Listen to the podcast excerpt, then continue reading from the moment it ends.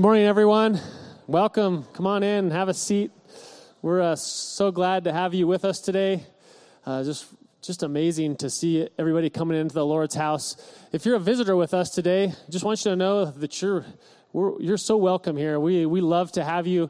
We're just so glad to, uh, that you came and worshiped with us and that God has brought you here. And hope that you'll just feel welcome among us because you are welcome and you're loved here. And uh, God is here and uh, we're, we're here to show you his love. And so if, uh, if you're new with us and you, you have something you want to find out or you need some help, uh, all of us pastors have our phone numbers on the back of this bulletin and you can feel free to call us or text us this week. And uh, we'll, we'll walk with you in any way we can or uh, answer anything that you need answered. So, anyway, welcome. Glad to have you. Uh, I wanted to start out by just uh, praising the Lord for the free wheelchair mission, raised $23,580 yesterday. Yeah. This, uh, this is a, a ministry that provides wheelchairs to kids in third world countries that can't get a wheelchair, that can't that can't have access to a wheelchair, and uh, we're able to to uh, build those wheelchairs. I think it's about hundred dollars a piece. Is that right, give or take? Yeah. So you're, you're looking at you know two hundred and thirty some wheelchairs that are going to go out, and that's a big deal to me. My son Aiden is uh, he's home right now with a broken femur and uh, he's been stuck on the couch. He, he has a, a, condition, his bones are really brittle. He's broken many times, and he's stuck on the couch since last Saturday. He hasn't moved off the couch for seven days. He's probably got another seven days before he can use his wheelchair. And uh, it's a big deal. I have to pick him up and take him to the bathroom and all these things. And, and uh, it's a, this wheelchair, it means a lot to me because uh, his wheelchair gives him freedom and gives him an ability to, to move. And I can't imagine.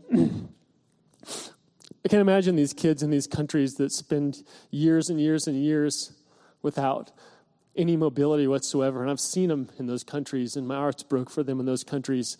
And for us, for our church to take part in this is a big deal. We should worship today. We should, we should praise the Lord that He would pick us to be a part of these kids' life because they don't just get a wheelchair; they they get the gospel. And my son Aiden, he already understands at 12 years old how he's not going to be plagued by this brittle bone problem one day. And he tells me, in heaven, I won't have this, Dad. And wow.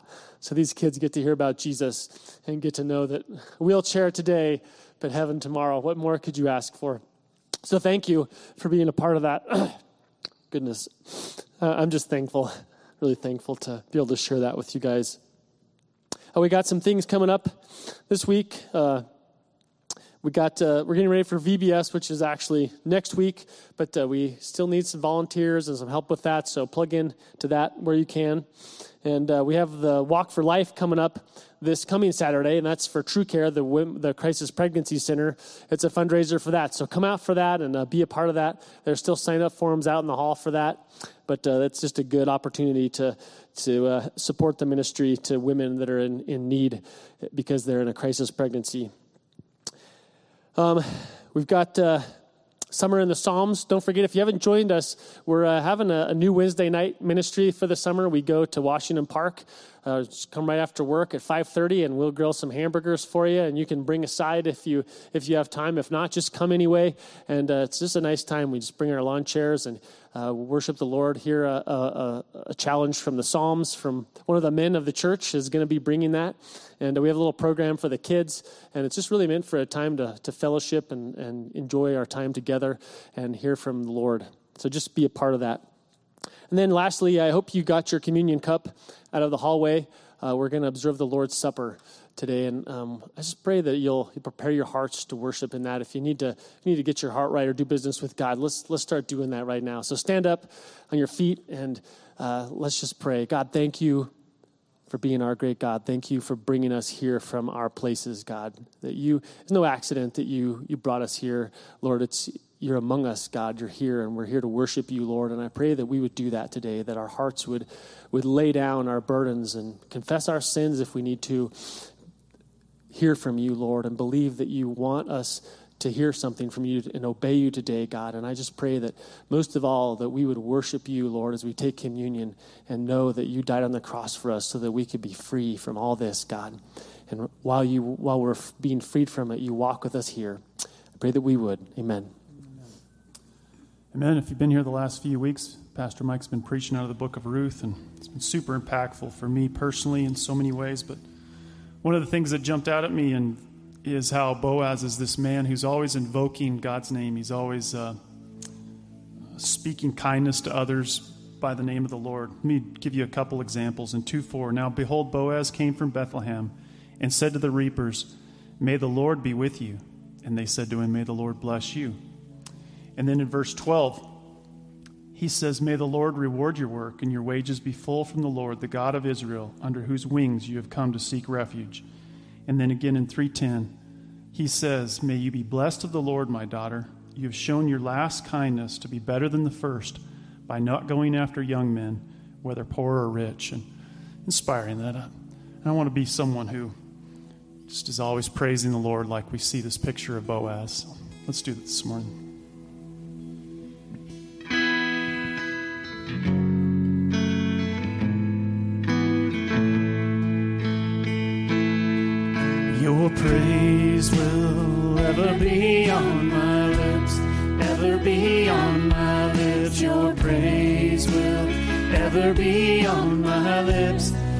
Ever be on my lips. Your praise will ever be on my lips, ever be on my lips.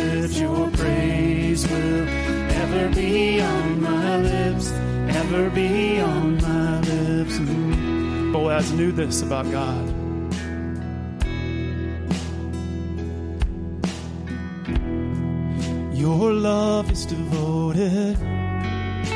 A ring of solid gold, like a vow that is tested, like a covenant of old. Your love is enduring through the winter rain and beyond the horizon. With mercy for today, faithful you have been,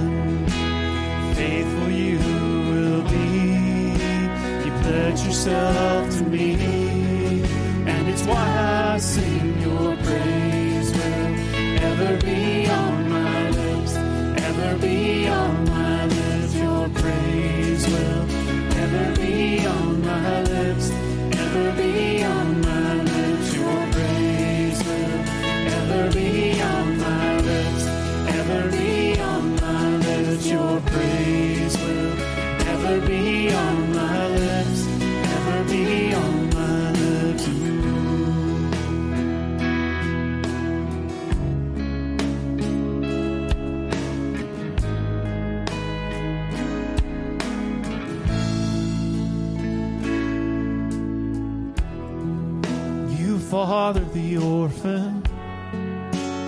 kindness makes us whole. You shoulder our weakness, and your strength becomes our own. You're making me like you, clothing me in white, bringing beauty from ashes. For you will have your bride, free of all her guilt, and rid of all her shame, her. And it's why I sing your praise will ever be on my lips, ever be on my lips. Your praise will ever be on my lips, ever be on my lips. Your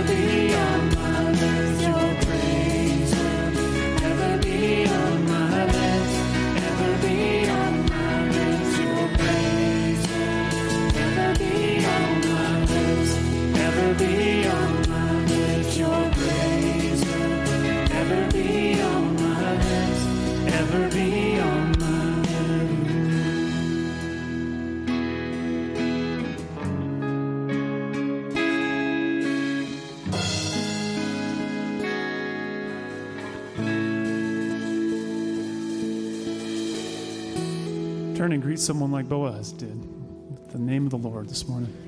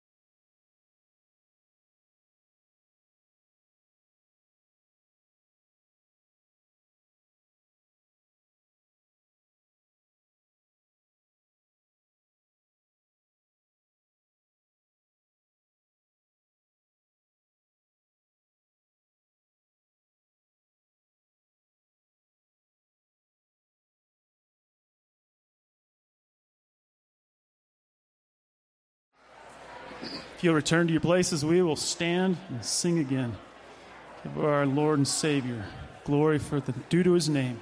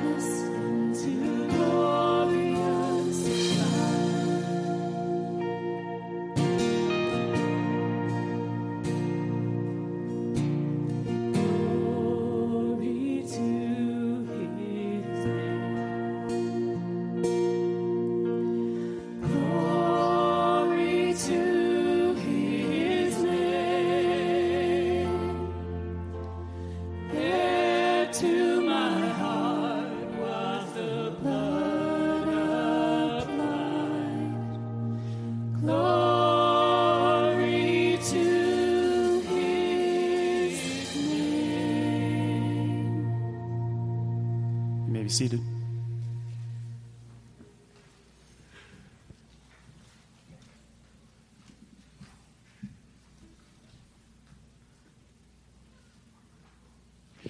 Hey, uh, good morning. So, if you don't know me, my name is Ashton Schaefer, and I am the ministry assistant here at College Heights. And I'm going to tell you about our new ch- church app today. But first, um, Pastor Max was talking with me a minute ago, and so VBS is eight days away, so really soon. And we are in some desperate need of some help decorating this place. And I know a few of you had said you can help. So if you're one of those people, if you can even just maybe go touch base with Pastor Max. And then if you aren't helping decorate and you would like to, or you don't like decorating but would like to, if you want to call Pastor Max, um, that would be great so we can turn this place into Australia in a few days. Um, so, a church app. We um, are really excited about that. And so you guys can get your phones out with me. We're going to download it together, and it's going to be great. Um, I made my family do it yesterday, actually. I don't know that they loved me, but it's okay. um, so you're going to go to your app store, whether that's Google or Apple, and you're going to type in CHBCC. So it's College Heights Baptist Church with an extra C. And then once you find it, there's a picture of um, what it'll look like. You're going to download it. Um, and it'll have you make an account, um, which you can do after service if you would like. Um, but there's three lines in the upper left corner, and you'll click on that, and it'll take you through, you know, making a password, email, all of that stuff. If you give online already, you can just use that login information. Um, once you do that and have your password and email, it'll take you to a page that has put your name and your address and your phone number. And that, um, we would really love if you guys could do that. Um, just super important. Just help us be able to communicate better with you. Just update addresses and phone numbers and emails um, so that we can just, you know, get information out and you know, just allow us to hopefully walk with you guys better. There's a lot of different things that you guys can do on it um, give, listen to sermons, watch the live stream, um, register for VBS if you haven't done that already. You can do that. Um, and then there are inserts about it in the bulletin, or there's some just at um, all of the doors with instructions on how to download it and make an account and just all the information um, of what it's about. And if you have questions or you have trouble downloading it, you can grab me in the hallway or my phone number is on the back of the bulletin. So you can text me or call me and I can help you with that. So, yeah, thanks. Thank you, Ashton. Stand up if you. Yeah, give her a round of applause. This... Stand up if you would, and we'll uh, let's pray together this morning.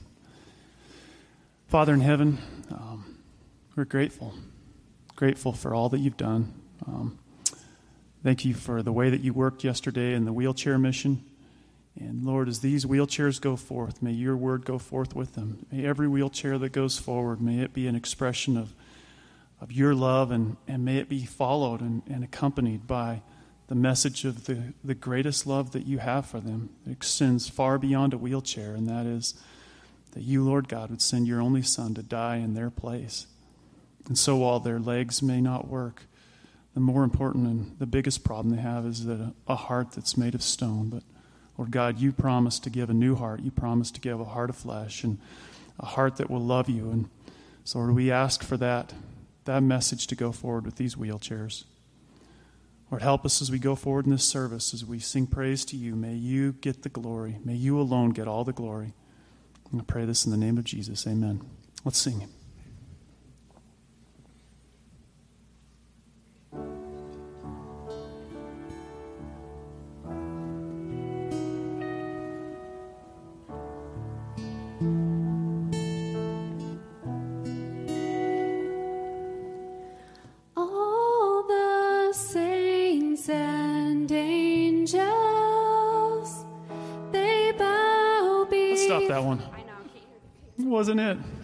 Think we're in the wrong key. Sometimes that happens to us. Let us start that over for you guys. Key of E, right? I hope so. Go for it, Brenda. You were laying it down, right?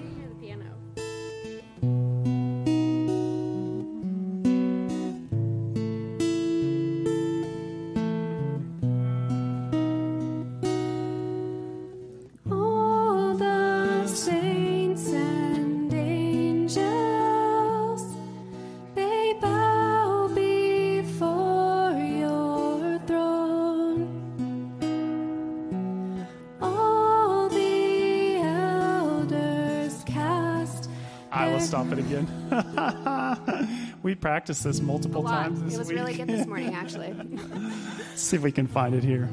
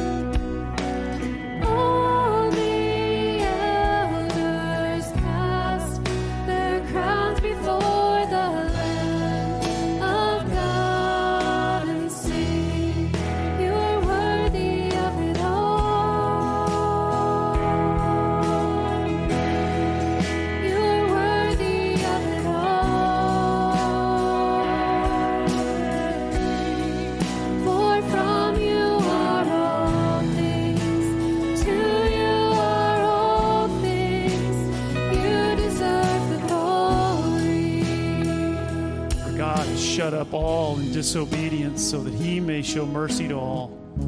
Oh, the depth of the riches, both of the wisdom and knowledge of God. How unsearchable are his judgments and unfathomable his ways.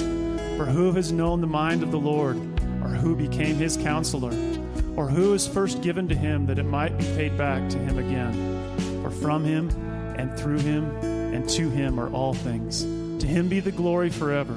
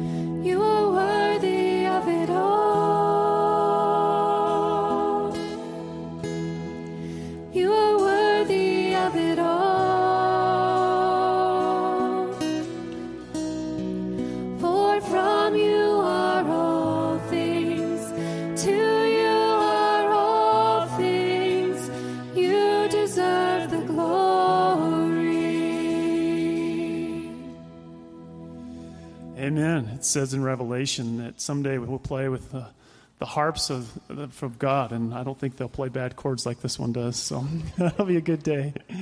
Anyways, let me read a passage to you. Pastor Mike read this last week. Remember that you were at that time separate from Christ, excluded from the commonwealth of Israel, and strangers to the covenants of promise, having no hope and without God in the world. And I was struck, I read that this morning, and he starts out by saying, Remember. Do you remember what it was like to have no hope? Do you remember what it was like to be in the world and not have God? Then go, Paul goes on earlier in verse 4. Read with me if you would. But God, being rich in mercy because of his great love with which he loved us, even when we were dead in our transgressions, made us alive together with Christ. By grace you have been saved, and raised us up with him, and seated us with him in the heavenly places in Christ Jesus, so that in the ages to come he might show the surpassing riches of his grace in kindness toward us in Christ Jesus. This age is to come. What a glorious day it's going to be. Let's rejoice this morning in that.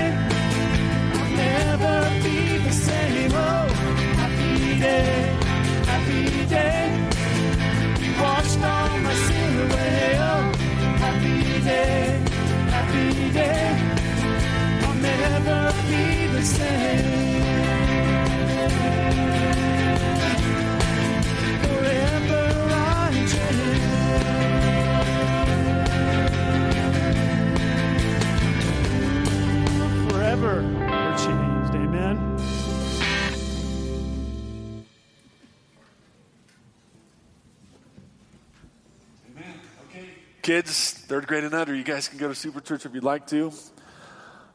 I think the first service actually clapped a little bit after that. You know, it's okay.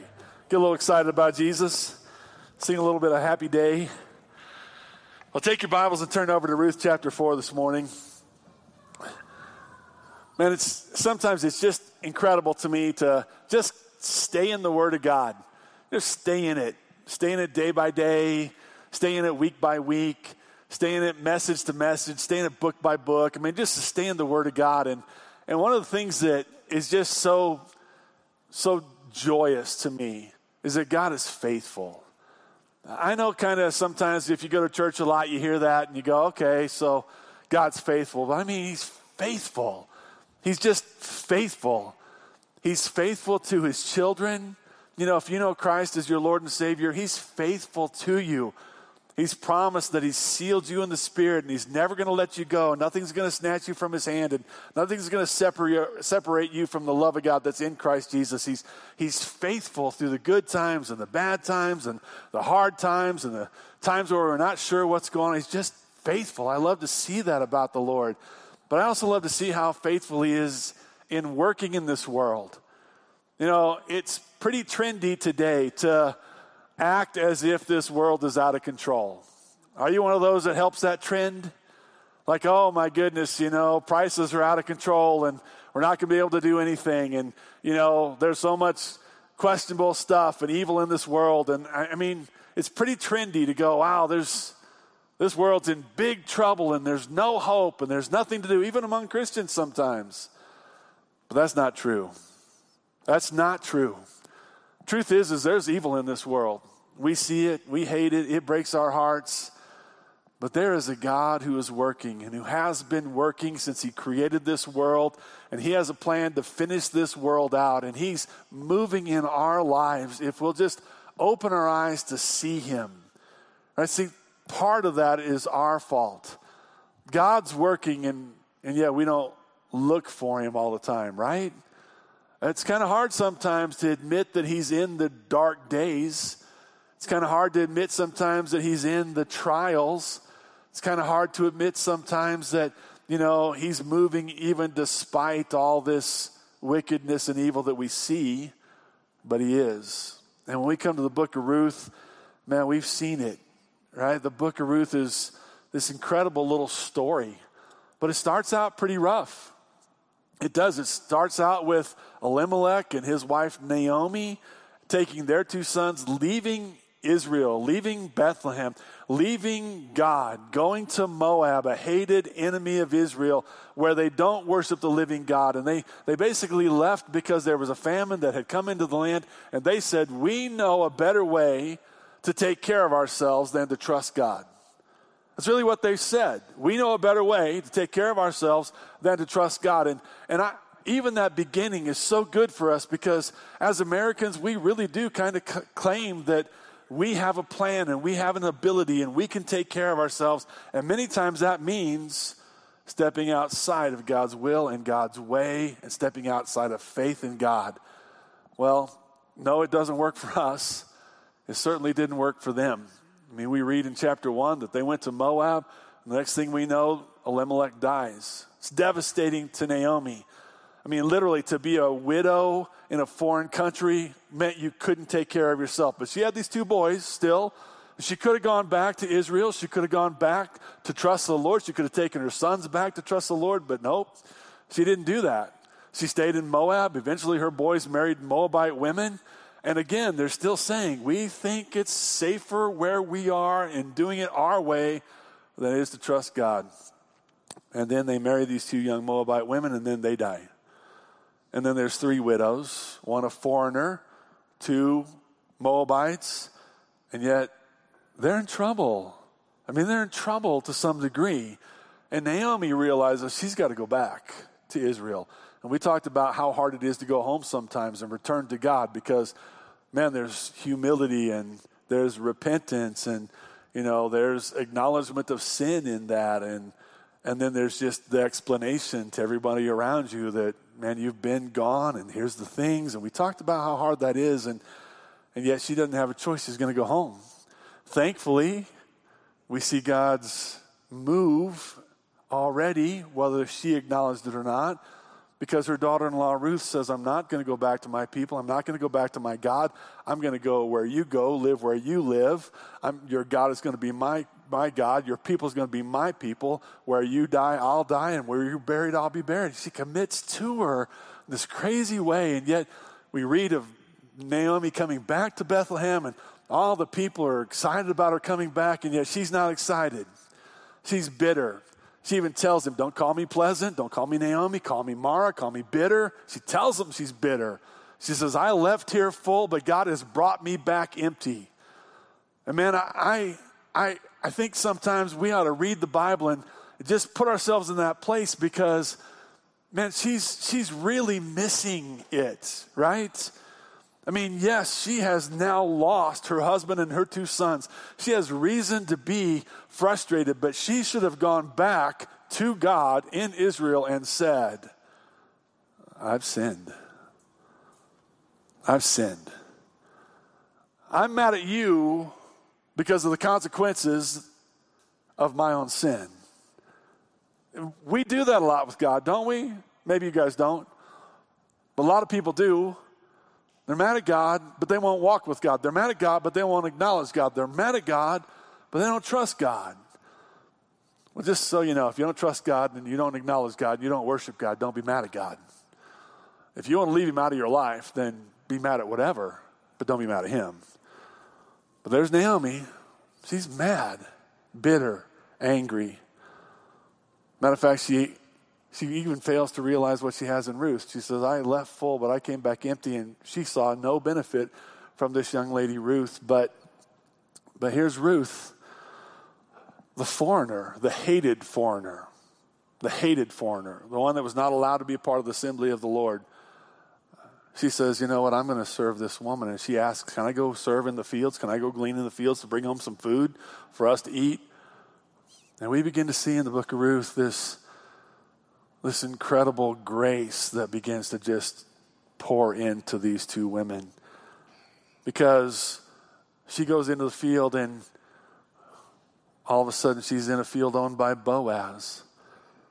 And all of a sudden Boaz shows up and Boaz shows her grace and he shows her more than grace. He feeds her and he makes sure he has, she has plenty of grain to take home. And, and then we find out that he's a close relative of hers. He could be a kinsman redeemer, one that could actually buy them out of this disastrous place they're in. And it's just all coincidence, right? Well, of course not. It's this providential move of God in her life. And then we see that she works in Boaz's fields throughout the whole entire barley and wheat harvest. It comes to the place at the end where Naomi actually says, I need to do something for you, Ruth. You need to have someone to take care of you in your life. So listen to my plan and go do this. And she tells Ruth to go to the, to the place where they're threshing grain and watch where Boaz is going to lay down. And then after he's laid down in the dark, you go to him, lay down at his feet. And when he finds out you're there, he'll tell you what to do. Pretty crazy plan, in my estimation. But the Bible says that when he wakes up and he asks who this woman is, that Naomi basically proposes to him. That would be the modern day terminology for that. Naomi actually says to him, Throw your cloak over me. And we talked about what that meant, right? That literally meant make a covenant with me. Make a covenant with me and make me yours. That was the, that was the proposal. I need you to be my redeemer. I need you to be my savior. I need you to throw your cloak over me, to make a covenant with me, just like God said he would do in the book of Ezekiel, that he was going to make a new covenant with his people. He was going to make them mine. Matter of fact, if you go to Ezekiel chapter 16, when God sees that Israel's in the time for love and, and that she needs to be covered, he throws his skirt over. It's the same word used both times, and it means make a covenant and make me yours. And so it's just this powerful picture, right, that God has worked in this way. And Boaz agrees to do this. Matter of fact, he says, There's one closer relative, so I'm going to go talk to him tomorrow if he decides to redeem you, great. If not, I'll redeem you. Either way, you are going to be taken care of. It's an incredible picture of just this glorious God I mean, again, it's not specifically mentioned that God is doing all these things in the Bible, and yet here are these two very, very undeserving women. Very, very isolated women that weren't going to have a lot of resources of their own to take care of themselves. They were beggars at this place. And Naomi's bitter. And there wasn't a lot of hope for them except for God and His grace. So let's let's start chapter four and let's see where we begin and let's just look at the end of the book of Ruth today. Ruth 4 1. Now Boaz went up to the gate and sat down there, and behold, the close relative of whom Boaz spoke was passing by. So he said, Turn aside, friend, sit down here. And he turned aside and sat down. He then he took the, uh, ten men of the elders of the city and said, "Sit down here." So they sat down. Then he said to the closest relative, Naomi, who has come back from the land of Moab, has to sell the piece of land which belonged to our brother Elimelech. So I thought to inform you, saying, and before the elders of my people, if you will redeem it, redeem it. But if not, tell me that I may know, for there is no one but you to redeem it, and I am after you. And he said, I'll redeem it. Boaz said, On the day you buy the field from the hand of Naomi, you must also acquire Ruth the Moabitess, the widow of the deceased, in order to raise up the name of the deceased on his, uh, on his inheritance. The closest relative said, I cannot redeem it for myself because I would jeopardize my own inheritance. Redeem it for yourself. You may have my right of redemption, for I cannot redeem it. Let's pray. Heavenly Father, thank you for the chance to come and to worship, to sing to you, Lord God, to celebrate your goodness, to remember the happy day that is coming for those who know you, and to realize, Lord God, that all of our sins have been washed away and forever we have been changed. We thank you for that, Lord. Give you praise for that. But I also thank you, Lord, that we can come and open your word, your living word, inspired by you, that it might speak to us, Lord. And that's my prayer. Speak to us, each one individually, and speak to us as a church. Lord God, we need to know who you are as the faithful Redeemer. We need to know who you are, that we might turn to you. We, might, we need to know what you've done, that you've made a covenant with us who have been saved, that we have become yours forevermore. And I pray, Lord God, that you would draw those that are lost here today to salvation. And I pray that you would encourage and strengthen us and teach us, those of us that have already been saved. And I do pray that the name of Jesus would be exalted this morning. And I pray in his name, amen. So here we go. We see we see Boaz and I mean he's obviously a picture of the kinsman redeemer and it's pretty fantastic to see how he's already been working. He's already shown great compassion to Naomi and to Ruth He's already shown this willingness to, to impact their lives and provide for them. But now you just see his kind of faithfulness. He's told Ruth, I'm going to deal with this. He gets up in the morning, he goes to the city gate where they do all business, right? They didn't have a building that they did business with. They went to the entrance of the gate. All the elders of the city would go there. Anybody with transactions or wanted to buy property, sell property, they would go there. So he goes to the gate. He sits down. Lo and behold, here comes the other possible redeemer. No name. We could call him Mr. No Name. There's no name to him. We know nothing about him. We know zero about this guy because, quite honestly, he's not going to show up. He's not going to do anything. He's not going to impact anybody's life. But anyway, he shows up, and Boaz says, Man, sit down here, friend.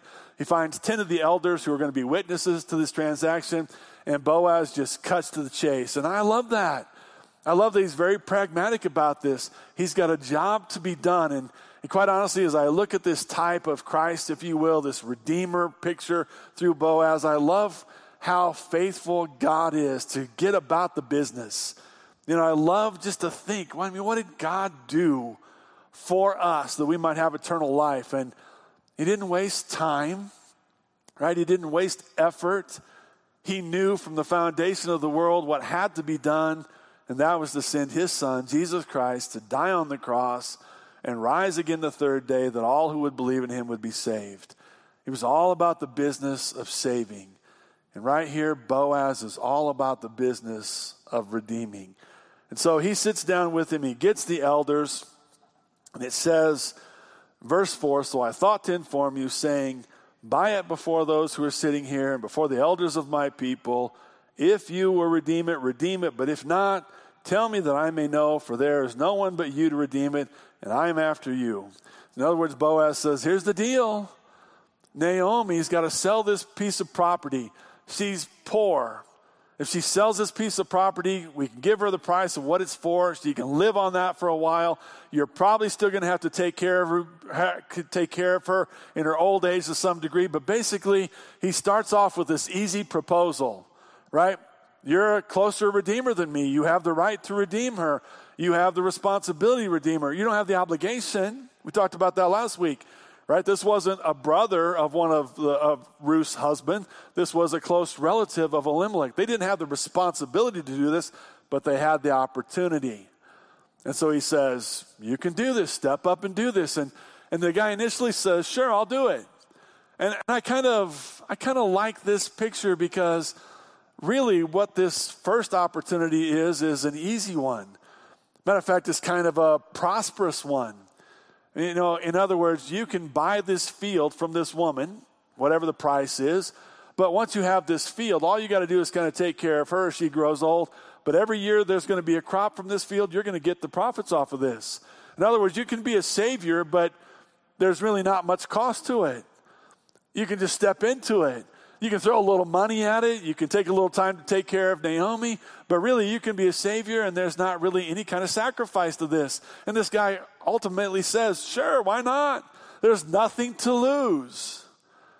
Except that's not really ever the picture of redemption. And it wasn't the full picture of redemption here. I mean, honestly, most of us, we like to help people when it doesn't cost us anything. Isn't that right?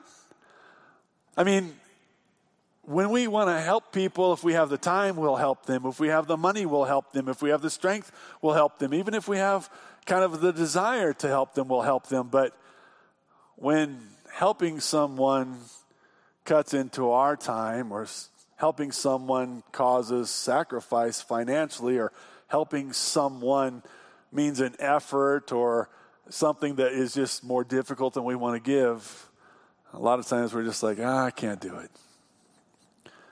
This guy said, Well, if it's not going to cost me anything, if it's going to be easy, and if it's going to be prosperous, of course I'll do this. And, you know, it's, it's not hard to see. I mean, this is a worldly way of thinking. This isn't a God honoring way of thinking. I mean, the world always wants to know what's in it for me. And the world always wants to know how much it's going to cost me. Man, if you don't believe that, just deal with people at every level. You know, the first question I get when I talk to somebody about going overseas with us is how much is it going to cost? Now, that might be a natural response, but that's not really the question to ask. Not if you're walking with Jesus. The question to ask is Does God want me to go on that trip or not?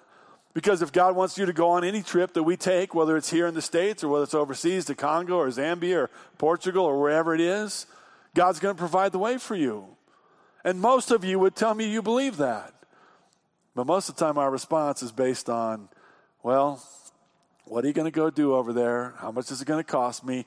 When are you going to go? Do I have to change my schedule? Do I have to take my vacation? Isn't that is that true? You can shake your heads with me because I know it is. I've done it for too many years to know it's not that it's true. Well, Okay, sure. If it's not going to cost me anything, if I got the time, if it's easy, no sacrifice, yep, let's go. But then Boaz says, verse 5 On the day you buy the field from the hand of Naomi, you must also acquire Ruth the Moabitess, the widow of the deceased, in order to raise up the name of the deceased on his inheritance. and the closest relative says, I'm out. It's a pretty insightful little thing for Boaz to say. Because he says, You need to know that there's more to it than just buying a piece of property and throwing some scraps at Naomi when she's got some problems. On the day that you buy the property from Naomi, you must acquire Ruth the Moabitess. Now, this that phrase right there, you're going to take this woman to be your wife. She's a Moabitess. We've talked a lot about that the last few weeks. There really couldn't have been uh, possibly many more groups more hated than the Moabites. And the fact that she was to be unacceptable to enter into the people of God, the assembly of God, would have been another social kind of hindrance, religious kind of hindrance, political kind of hindrance, whatever that would be. But if that weren't enough to tell him that you would take her as your wife in order to raise up a name of the deceased on his inheritance, simply meant this you take her as your wife, the firstborn son would literally belong to Elimelech's family.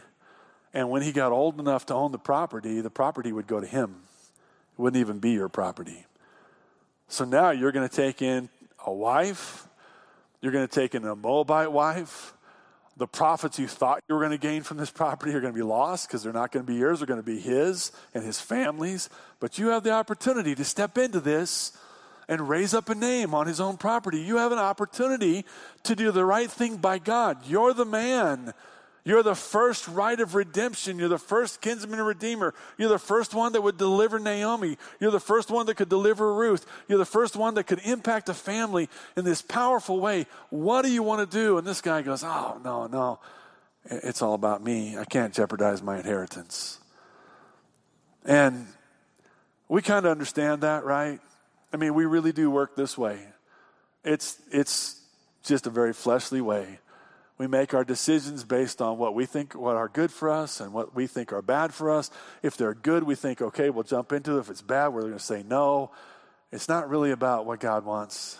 This guy didn't in any way seek the Lord, didn't in any way want to know what God wanted him for to do in this situation. He just said no. And and you you can kind of understand if this guy wasn't married, it doesn't tell us. But if he wasn't married and he took Ruth in and they had one son and God never blessed him with another son, his original inheritance would be in jeopardy because the new son would get it all. And get it all. And so he's like, I don't want to jeopardize that. If, if he was married, and again, we don't know, but let's say he brings in another wife into the family, pretty risky. But a Moabite wife, more risky. But if you had your own sons already and they happened to die, then still the new son would get all the inheritance. I mean, it was, it was risky for sure. I mean, let's just face it walking by faith is risky.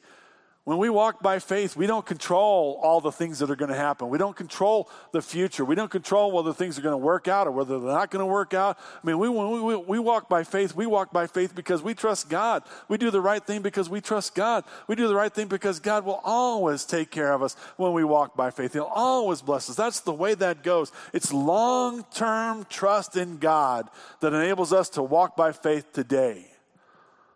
Amen?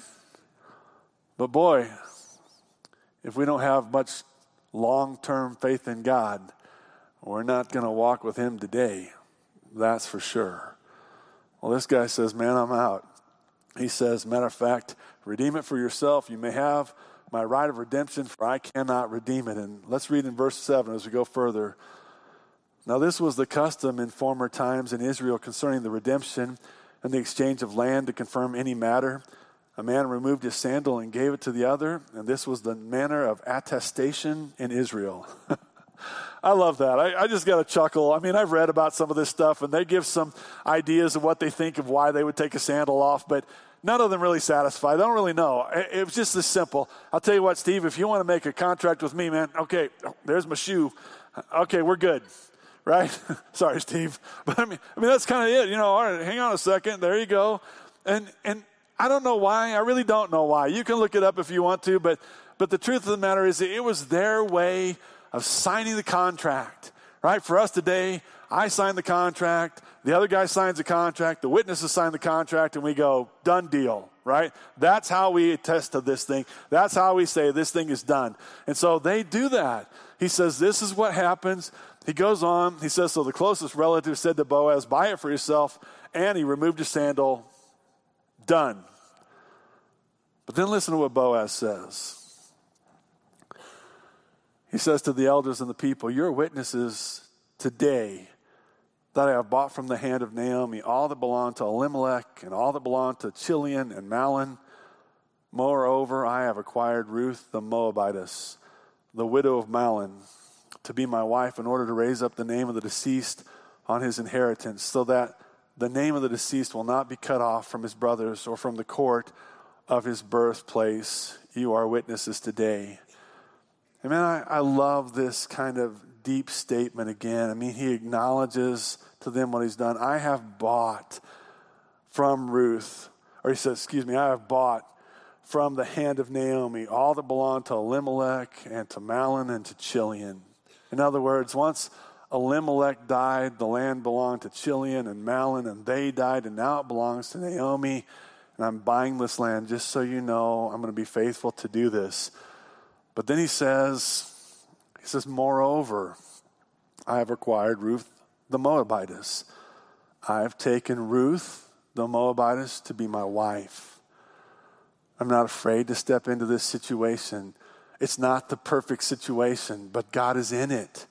It's not the cleanest situation, but God is in it. It's not the, the situation where you can just, I mean, feel comfortable about all the different things. You know, isn't that the way we kind of want it? How many of you want to do ministry where everything's clean and easy? I promise you, you do. But ministry is dirty many times because we only deal with sinners. Did you know that?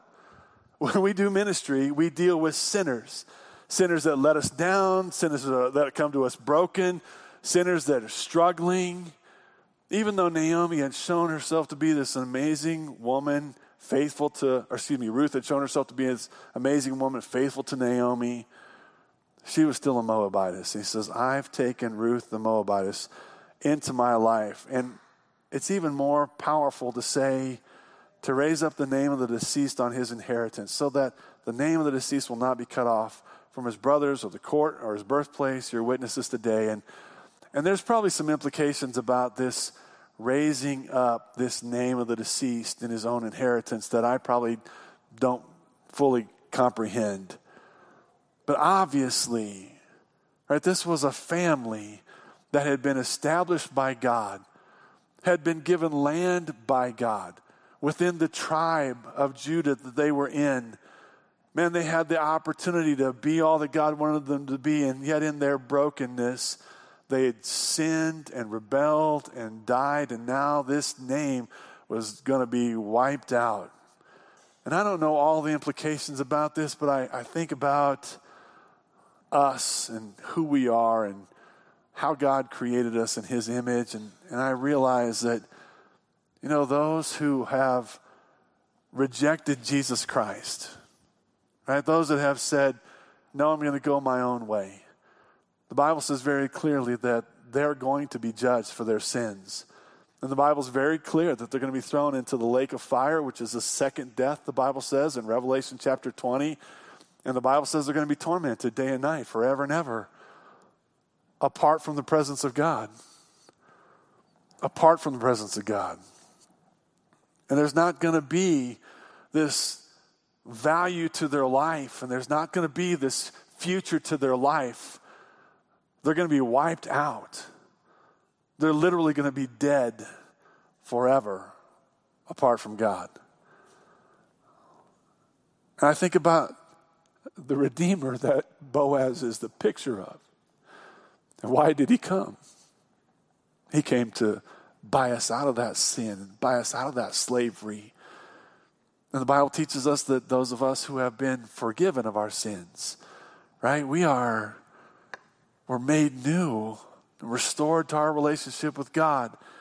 And for us to live forever is going to be live in the presence of the Lord, where Revelations tells us that there's going to be a new heaven and a new earth, and the Lord is going to bring the new Jerusalem down into this new earth, and there's God's going to tabernacle with us forever. I mean, we had, Beth and I had the chance to witness to a couple of Mormon missionaries the last two weeks. And this last time, one of them was asking me, Well, what does heaven look like to you? I said, Well, here's, here's what heaven looks like to me. Here's what, here's what the Bible teaches us about heaven. Because sometimes we think about heaven, and I've actually had Christians say, well, are we just going to like sit on a cloud and, you know, play a harp or something? I'm like, do you ever read your Bible? But go back and figure that out. But, but here's the picture, right? Here's the picture of redemption. In the beginning, God created man and woman in his image. In the beginning, God walked in the Garden of Eden with them, and there was no shame between them and God, and there was no shame between them, one another. And God said, Look, this is going to be paradise as long as you don't eat off the one tree, the tree of the knowledge of good and evil. If you eat off that tree, you're going to die. And of course, they did. We all know the story. But the death was so tragic because they were first ashamed of themselves. They knew they were guilty and naked before each other, and they, they put fig leaves on to cover themselves for the first time. Then God comes, comes walking. He calls to them. Of course, they're hiding from him because they're, they're ashamed of him. And it's just this ugly brokenness of separation from God. And God literally sends them out of the garden so that they'll never come back and eat from the tree of life. And He puts an angel there with a sword so He makes sure that, that they don't come back in. And then we read of the redemption of God, Romans or Genesis chapter 3, verse 15, and God talks to the woman and says, The seed of the serpent's going to strike at your seed, and, the, and your seed's going to crush his head. And we realize right away God has this plan of redemption. And we read of Abraham coming in, God choosing him and bringing him in the promised land and, and saying to him, Through your seed, all families on earth are going to be blessed. All families. And we realize that that seed he's talking about through, through the book of Galatians is the one seed, Jesus Christ. And so then we get this picture of God bringing Abraham in, bringing in the law through Moses, and how no one could keep the law. They all failed, and how God eventually brought in Christ Jesus, who then, as the God man, lived a sinless life and went to the cross and paid the price for our sins, died the death that was ours to die, took the punishment that was ours to take, and rose from the dead on the third day, and then teaches us how to walk in this world and plants his church to share his gospel all the way to the end where we read again about God doing away with all sin and all sinners and making the new heaven and the new earth where what? Men and women can live again unashamed the presence of God. Do you not understand about reestablishing this name? God has reestablished this relationship with us and Him through His Redeemer. And Boaz says, I'm going to do that for this family. I'm going to reestablish this thing that was torn down and broken down. And I'm going to give you redemption through God's grace. And you and I, have so much grace been poured out on us through Christ Jesus our Lord. He's redeemed us and reestablished our name and reestablished our purpose and reestablished our relationship with Him and our relationship with one another. Man, in heaven, there's not going to be any shame or guilt. You know anybody that when you see them, you kind of go, oh, I hope they don't notice me? Not because of them, but because of you? It's not going to happen that way in heaven. It's not going to be that way with God. There's no more guilt. Boaz says, That's what I'm going to do. That's what I've done today. You guys are witnesses. And in verse 11, it says, All the people who were in the court and the elders said, We're witnesses. May the Lord make the woman who is coming into your home like Rachel and Leah, both of whom built the house of Israel, and may you achieve wealth in Ephrathah and become famous in Bethlehem. So all the people respond to him and go, Look, man, this is a blessed day. And they go, May this woman, may this Moabite woman that you've now redeemed be like Rachel and Leah, who built the house of Israel.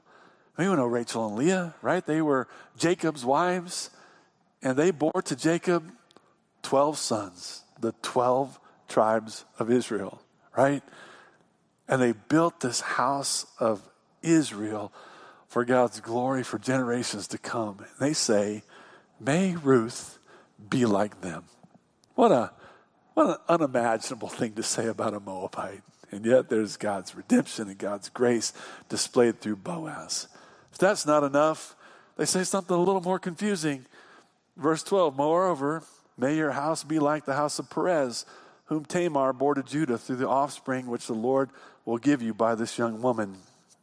Now, I'm sure some of you know the story of Tamar, but it is a convoluted story. Tamar was Judah's daughter in law, right? The son of Jacob, Judah, his daughter in law. She was married to his oldest son, Ur, and the Bible says that he was wicked and evil in God's sight, and God killed him. He judged him. So Judah says to his next son, Onan, do the rite of redemption, be the kinsman redeemer, take her as your wife, raise up a child for her. And Onan was nasty. The Bible basically says this he spilled his seed, had no intention of having this woman have a child of his. And the Bible says God took him too and killed him. So Judah had one more son. And so Judah said to Tamar, You go home until he comes of age, and then we'll work this whole thing again. He, he can be your husband. That's the way this is worked out according to the law.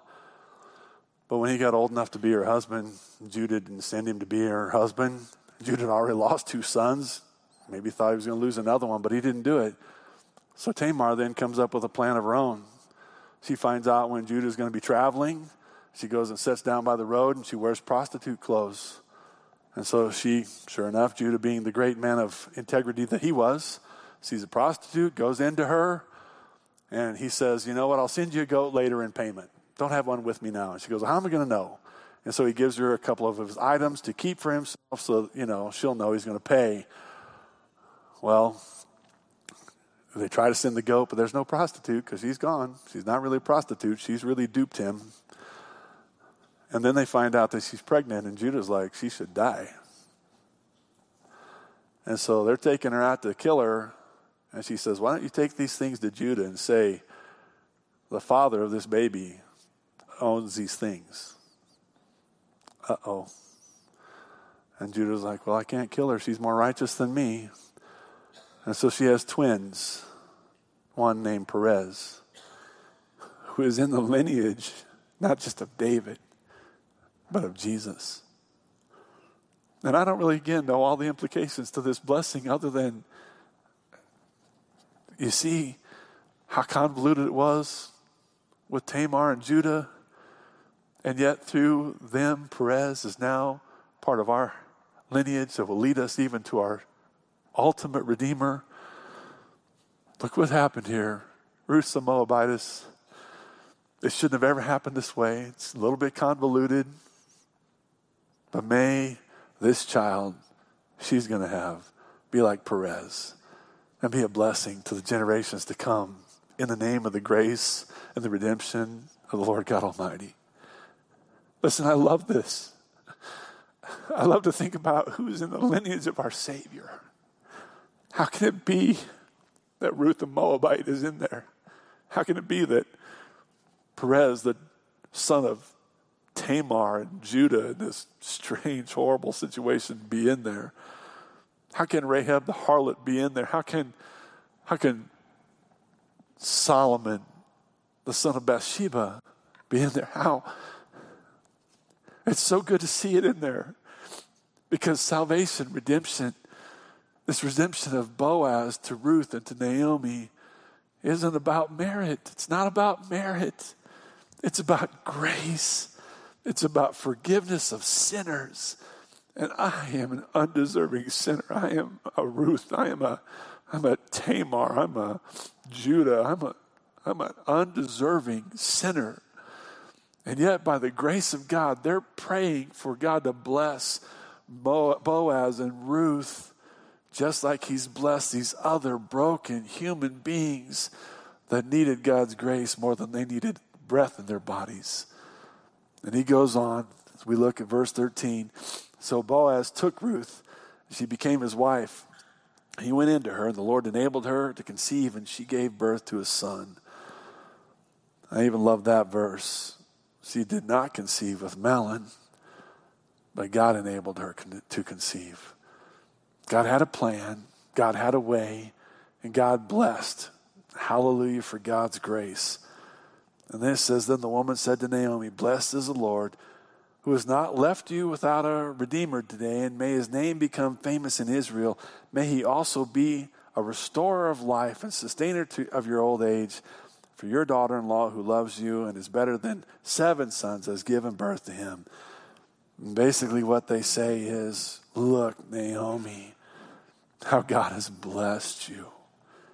Look how God has blessed you. Do you remember when you came back from Moab?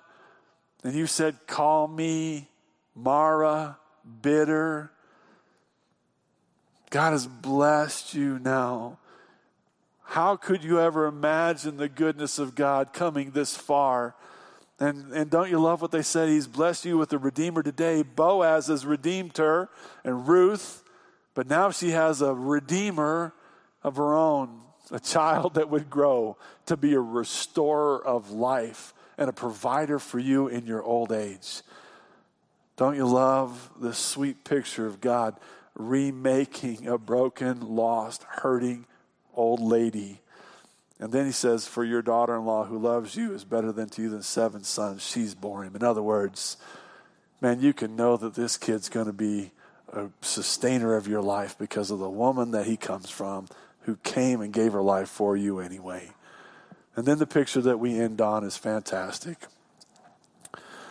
Naomi takes the child, lays him in her lap, becomes his nurse, and the women gave him a name, saying, A son has been born to Naomi. So they named him Obed. He's the father of Jesse, the father of David. If we would go on farther, the father of Jesus. The picture, I came back empty. I came back empty. No husband, no sons no hope for a future, is now changed to a child on her lap. Through a Redeemer, giving her a Redeemer, giving her life, reestablishing her family, giving her hope. Man, we, we don't have a God that is distant. We don't have a God who is uncaring. We have a God who loves. We have a God who wants to restore. We have a God who wants to make new. We have a God who wants to establish and bless and give life. Oh, He will most assuredly judge sin. He will. But His desire is that no man should perish, but all, that, all should come to repentance. And quite honestly, his picture of redemption is so much more marvelous than the picture of Boaz and his redemption. So much more marvelous because he gave the greatest sacrifice. He gave the greatest sacrifice. God became man and laid down his life. He became our sin, that all who would believe in him would become the righteousness of God through him. He didn't hold anything back. He didn't act like us. He wasn't in it just for himself. He was in it that we might have life.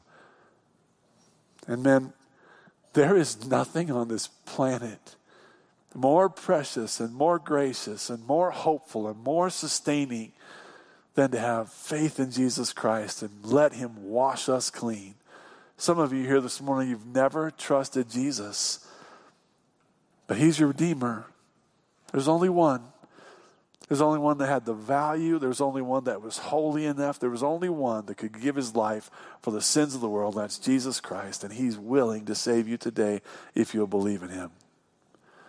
It's not about changing, it's not about getting better. It's about trusting in Jesus and his work that he's done already for us to save us. some of us, we're already saved, right? Sometimes we live like there's no hope. Sometimes we live like there's no Redeemer. Sometimes we live like we have to earn our way back into God's graces. And the truth is, is you can come to Him today and say, Lord, I did, I've sinned, and I'm sorry. But Lord, you love me. And you'll wash me clean. And you'll keep me, and you'll nurture me, and you'll finish what you started. And we don't have to be afraid. We don't have to be afraid. I'm thankful for a Redeemer. How about you? In a minute, I'm going to pray and I'm have Pastor Rick come up and we're just going to do the Lord's Supper. We're not going to do an invitation, but you can, you can talk with God right now. Don't you think you can't? If God's dealing with your heart, you need to trust Him as Savior. You tell Him now, I'm sorry. I need, I need a Savior. I need you to forgive me. I do believe He died and rose again, Lord. He'll do it right now. But I want you to take a moment as I pray and as Rick comes uh, to prepare your hearts. We're, we're coming to think about this Redeemer right now. We're going to remember his shed blood, his broken body. We're going to celebrate, give him glory. So pray with me as Pastor Rick comes. Heavenly Father, you're an amazing God. You're so good. And you've been so gracious. You've been gracious to me. I'm grateful. I sometimes don't know how to tell you thank you enough. But I'm thankful. And we were thankful for Jesus. And we marvel at your work in our lives. We marvel at your work in our world. We marvel that you desire for all to come to repentance, Lord God. You desire for men and women to be saved. And you made the way through your life on the cross, through your resurrection. As we observe this Lord's Supper, help us remember, help us proclaim your death until you come. And we'll give you praise, Lord. We love you. And we pray in Jesus' name. Amen.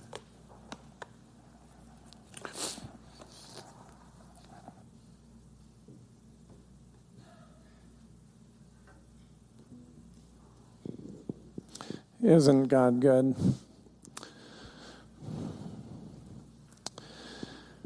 As we prepare for the Lord's Supper, we need to be examining ourselves. The Word of God says we're to eat worthily, not unworthily.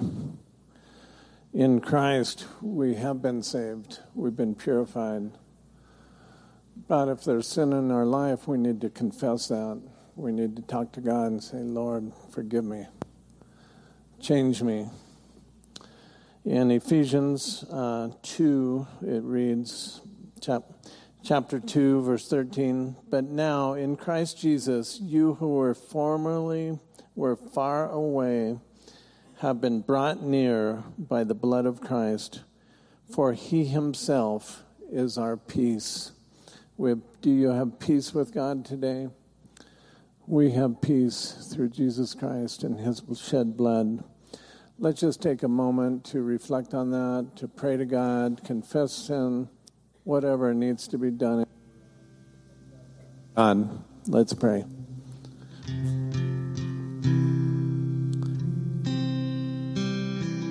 You will save whom you will save. We're the lost and helpless ones, rebels and the renegades who spurned your holy love. You will save whom you will save. Mercy will be magnified. Christ has overcome the grave and you have loved us and opened our eyes. It's your grace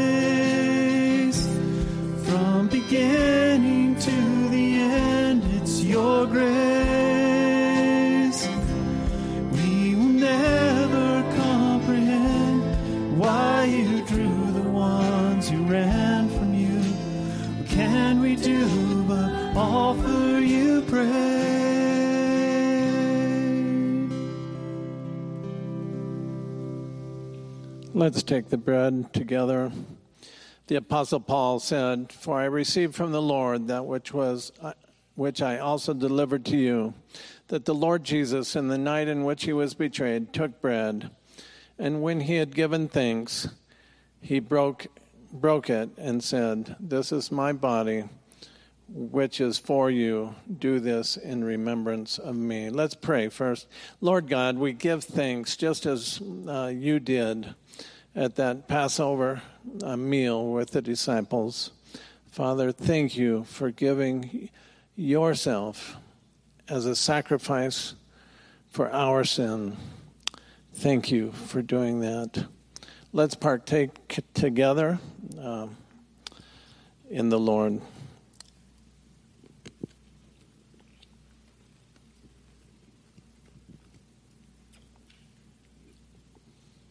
Jesus also took the cup. He took the cup and said, This is the cup of the new covenant in my blood. Do this as often as you drink it in remembrance of me. Let's drink together.